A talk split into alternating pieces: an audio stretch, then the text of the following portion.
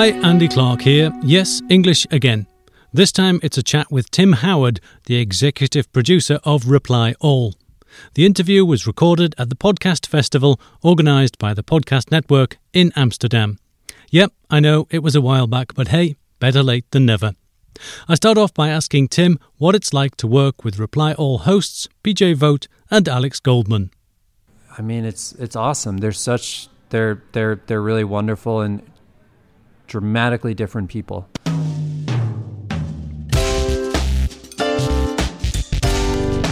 From Gimlet, this is Reply All. I'm Alex Goldman. And I'm PJ Vogt. And um, Is that that's part of the success, obviously, the chemistry between them, and then yeah, for sure. I mean, it's the thing that drew me to the show in the first place because they were making this little show at WNYC called TLDR. It was a podcast, and, and, and it was so charming and and different and funny, and it was all their personality. Just it, it, the show was infused with their chemistry.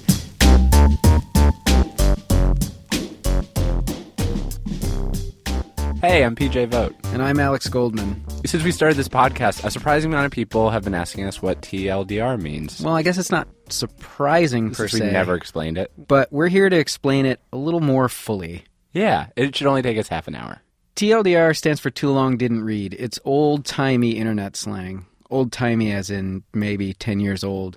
The idea is that if you read an article that was incredibly boring or long or arcane, you could write TLDR at the bottom as sort of an insult. Or it didn't have to be an insult. Like if somebody wrote a really long post, they might even say on their own thing TLDR, and then they would have sort of a synopsis. chemistry is is the single best thing. Personality is the thing. I don't care about a topic so much as I care about a, a sense of discovery and about the shared sense of discovery that a couple different people have with each other.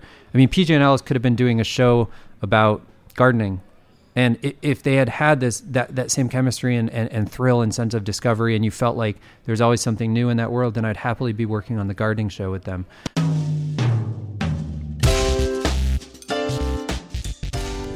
Sometimes people will email the show with some technical support problem, and you will fix it, no matter where that takes you. Yeah, and it always takes me someplace far afield of my actual skills. When this was really your job, did you just have to like plug in Ethernet cables and tell yeah, people I was to like, reseat your power cord. reseat your power cord? Yeah, Is that a thing? yeah. How does that work? You unplug it and you plug it back in. That's reseating it. Why would you say reseat when you just say unplug it and plug it back in? No, no, no. Unplug it and plug it back in from the back of the computer, not just from the wall. That you think This is like how bad manuals that don't make sense to humans get written. You're like, no, no, no. By reseat, obviously, I mean this kind of unplugging and plugging it in. I just did what my bosses told me to do. Okay. So this week, super tech support. we we put a lot of work into making sure that that chemistry would be truly built into the stories and the way the stories are told.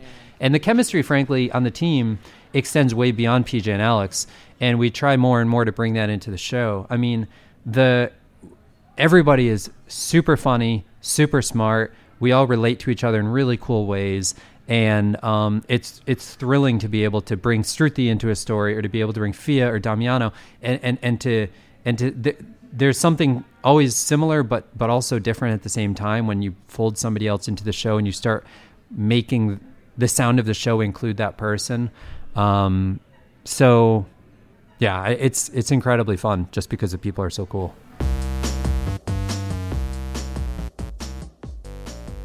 So last spring, uh, I, I went to a therapist because I was having a hard time with a bunch of stuff, and I was complaining to this therapist, and I was like, "Yeah, I'm just like so obsessed with this. I can't stop thinking about this." And the therapist said something to me that no therapist ever said before. He was like, "Have you ever considered the idea that you might have OCD?" Yes, I do remember this. And at the time, I was like, I definitely don't. Like, whatever else is going on with me, I definitely don't have OCD. Like, there's no part of my life that's about compulsive neatness or. If it's not the topic then that makes a podcast a success, then it's the, the chemistry. But what, what you know, get- what more, what more about that is so vital to the success of a podcast, and is that unique to podcasting? You know, that this kind of intimacy with a listener and this kind of a relationship with a listener. You- Well, yeah, and I, I- should probably not say too um, definitively that the topic has nothing to do with it because, of course, there's something about that topic. I mean, PJ and Alex, they wanted to do a show originally that was about the internet because it's a thing that they're both obsessed with. And so that's important. Their their obsession with it is the thing that feeds into the show. I guess what I'm saying is that more like our listening audience is not we don't make this show for people who consider themselves people who are passionate about internet and technology. We make it for people who are excited to learn more about the world and just get different sorts of personal stories and discover different ways that humans can be and different ways that people can be affected by internet and technology. But in terms of the in terms of the chemistry, I mean, I don't know, it's sort of a hard question to answer, but I think that like we all have a real shared that chemistry just extends beyond what you hear on the shows to the kinds of things that we're all interested in. And we don't necessarily sit around reading tech news and talking about tech news. That's not actually our interest. We entertain each other with stories about crazy stuff that happen to people. That's what it that's what attracts us. But everybody has their their their their faders are all a little bit different in terms of that, in terms of their specific interests. Um, but that's what drives us, and it happens to be that the lens on that is internet and technology. But I mean, for us, I think we all just really share this like thrill of discovery and getting into uncomfortable new places where we don't feel like we exactly belong. Thank you. Enjoy the rest of your time, guys. This is a Coney Island bound N train. All right, now now that this family's leaving, I can say what I wanted to say. Every one of them had the exact same mouth, and not just like the kids and the dad, but like the dad and the mom. When you say same mouth, what do you mean? They just had like these tiny pursed mouths. You're such a serial killer. What's the appropriate way to point out that an entire family on the subway train has tiny pursed mouths? I don't know. It just sounds like your next thought is like, and I'm going to collect all of those for my collection. Those lips look great on that face. They'd look even better on my mantle. Yes. Yeah, I know exactly what kind of serial killer you'd be too. What kind? Like a snobby. you'd have like a. I have that murder on vinyl. Yes. yeah, you would. How big is the team for Reply All? It's grown. It's grown to the point where we now, I mean, like it's it's wonderful because for a long time it felt like a skeleton crew, just for the kind of stories we were trying to do, and it was really hard for us. And what was the skeleton crew? How many people was it? Um, so PJ and Alex hosts and um, host reporters, and then um, uh, Sruthi, um, reporter, Phia, and then me for a long time. Um, for you know, and then other people here and there. Um, we, I, I, I hesitate to start saying who was on it, who wasn't, because we had other people helping us for a short period of time. We always have interns who are amazing and help. But now we've got, in terms of our like permanent staff, we have um, Emmanuel, who's a wonderful reporter. Um, we have Anna, who is who's been with us now for oh, maybe she's really she's really gotten incredible. She's a she's a producer, been with us maybe for permanent for a year and a half. I hesitate to say how long. Um, we have Jessica, we have Damiano. We just have all these incredibly talented people, and it's really enabled us to now both do the show, make it exciting, creative, and live lives that don't feel like we're being crushed. yeah. you know what I mean. That's kind of important. Yeah, Yeah. yeah, yeah. yeah. And so you look out a window and you realize actually it's the end of August. Summer's almost over. And you just feel this tiny little teaspoon of regret. And then you realize you could just go outside. The building has an elevator. What if you took it? It's nice outside. Yeah, it's pretty beautiful.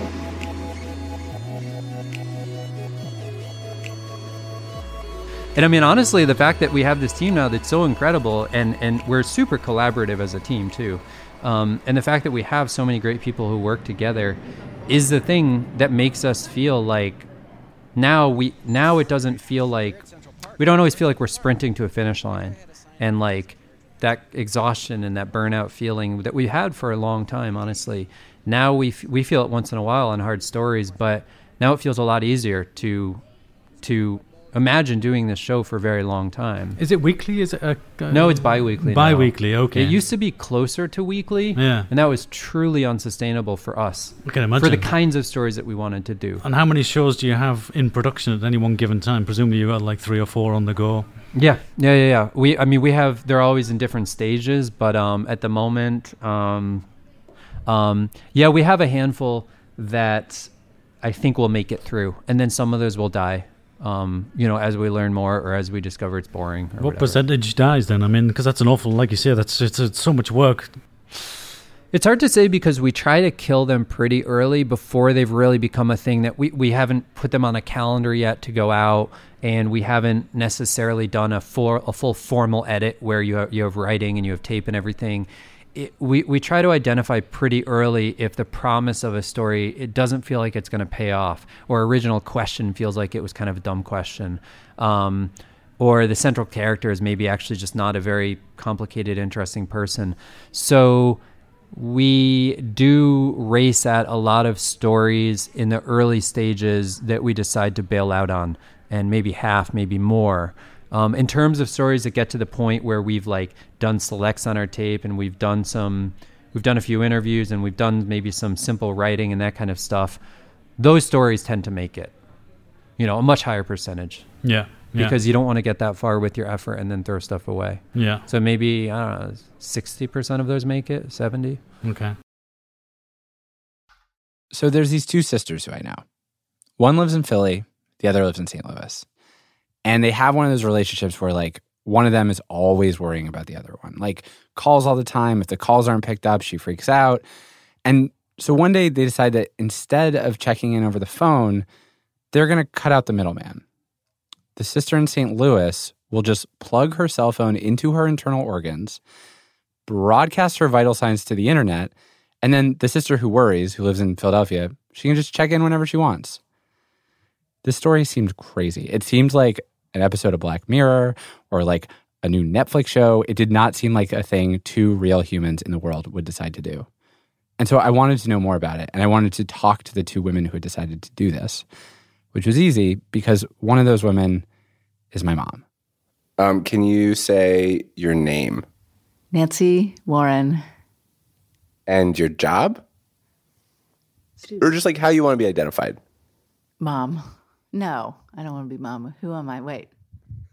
How is it in Berlin anyway? You work in Berlin, but you're Mm-hmm. part of the uh, Reply All, which is that's a dumb question in America. So how does that work? Yeah, uh, it works with a funny schedule, and uh, it's been really wonderful. Um, I my my specific position requires me to be in conversations with people on the team all day long, and that's mostly my job. Is these conversations or doing edits where we're like somebody's playing a story, listening, taking notes, giving feedback, talking about structure, all that stuff.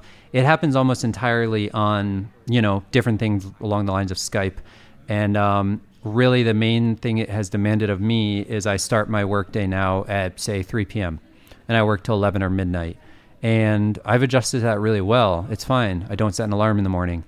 It's, um, you know, it can come at a trade off with uh, social life, meaning people might be going to a show or something like that on a Tuesday night, and I have to say, no, I'm sorry, I can't do it. But on the other hand, I get to live in this city that I, I truly love, and there's a whole process of discovery in that. And for Why, me, why are you in Berlin though? ever since my wife and I met in 2009, we've we've always talked about. I've always wanted to live abroad. I never really only wanted to live in the U.S. and I, I've lived short stints in France and in Central America. And I always thought like, could I live somewhere not just to be there for six months, nine months or something, but could I move somewhere and live there? And so we always talked about places and we traveled a lot. And Berlin was the one place that we could both like 100% agree on. She already has a lot of connections. She already had learned a lot of German. We have we have friends there, and um, I love learning languages. And so, it honestly, that's that's the shortest answer I could give you. And uh, it's been really thrilling for us. And then that has fed back honestly into the show because, you know, I wasn't actually really happy in New York, and I'm really happy now. And our job is so insanely social that your the mood that you bring to it defines the job and the creativity and everything. So it's actually been really, I think it's been really good. PJ, Yes. Hi. Hello. So, over the course of maybe the past year, we've gotten a fair amount of emails from people who think that Facebook and Instagram, which is owned by Facebook, are using the microphone on their phone to listen to their conversations and advertise stuff to them based on the things they're saying. Yeah, I have also gotten some of these messages.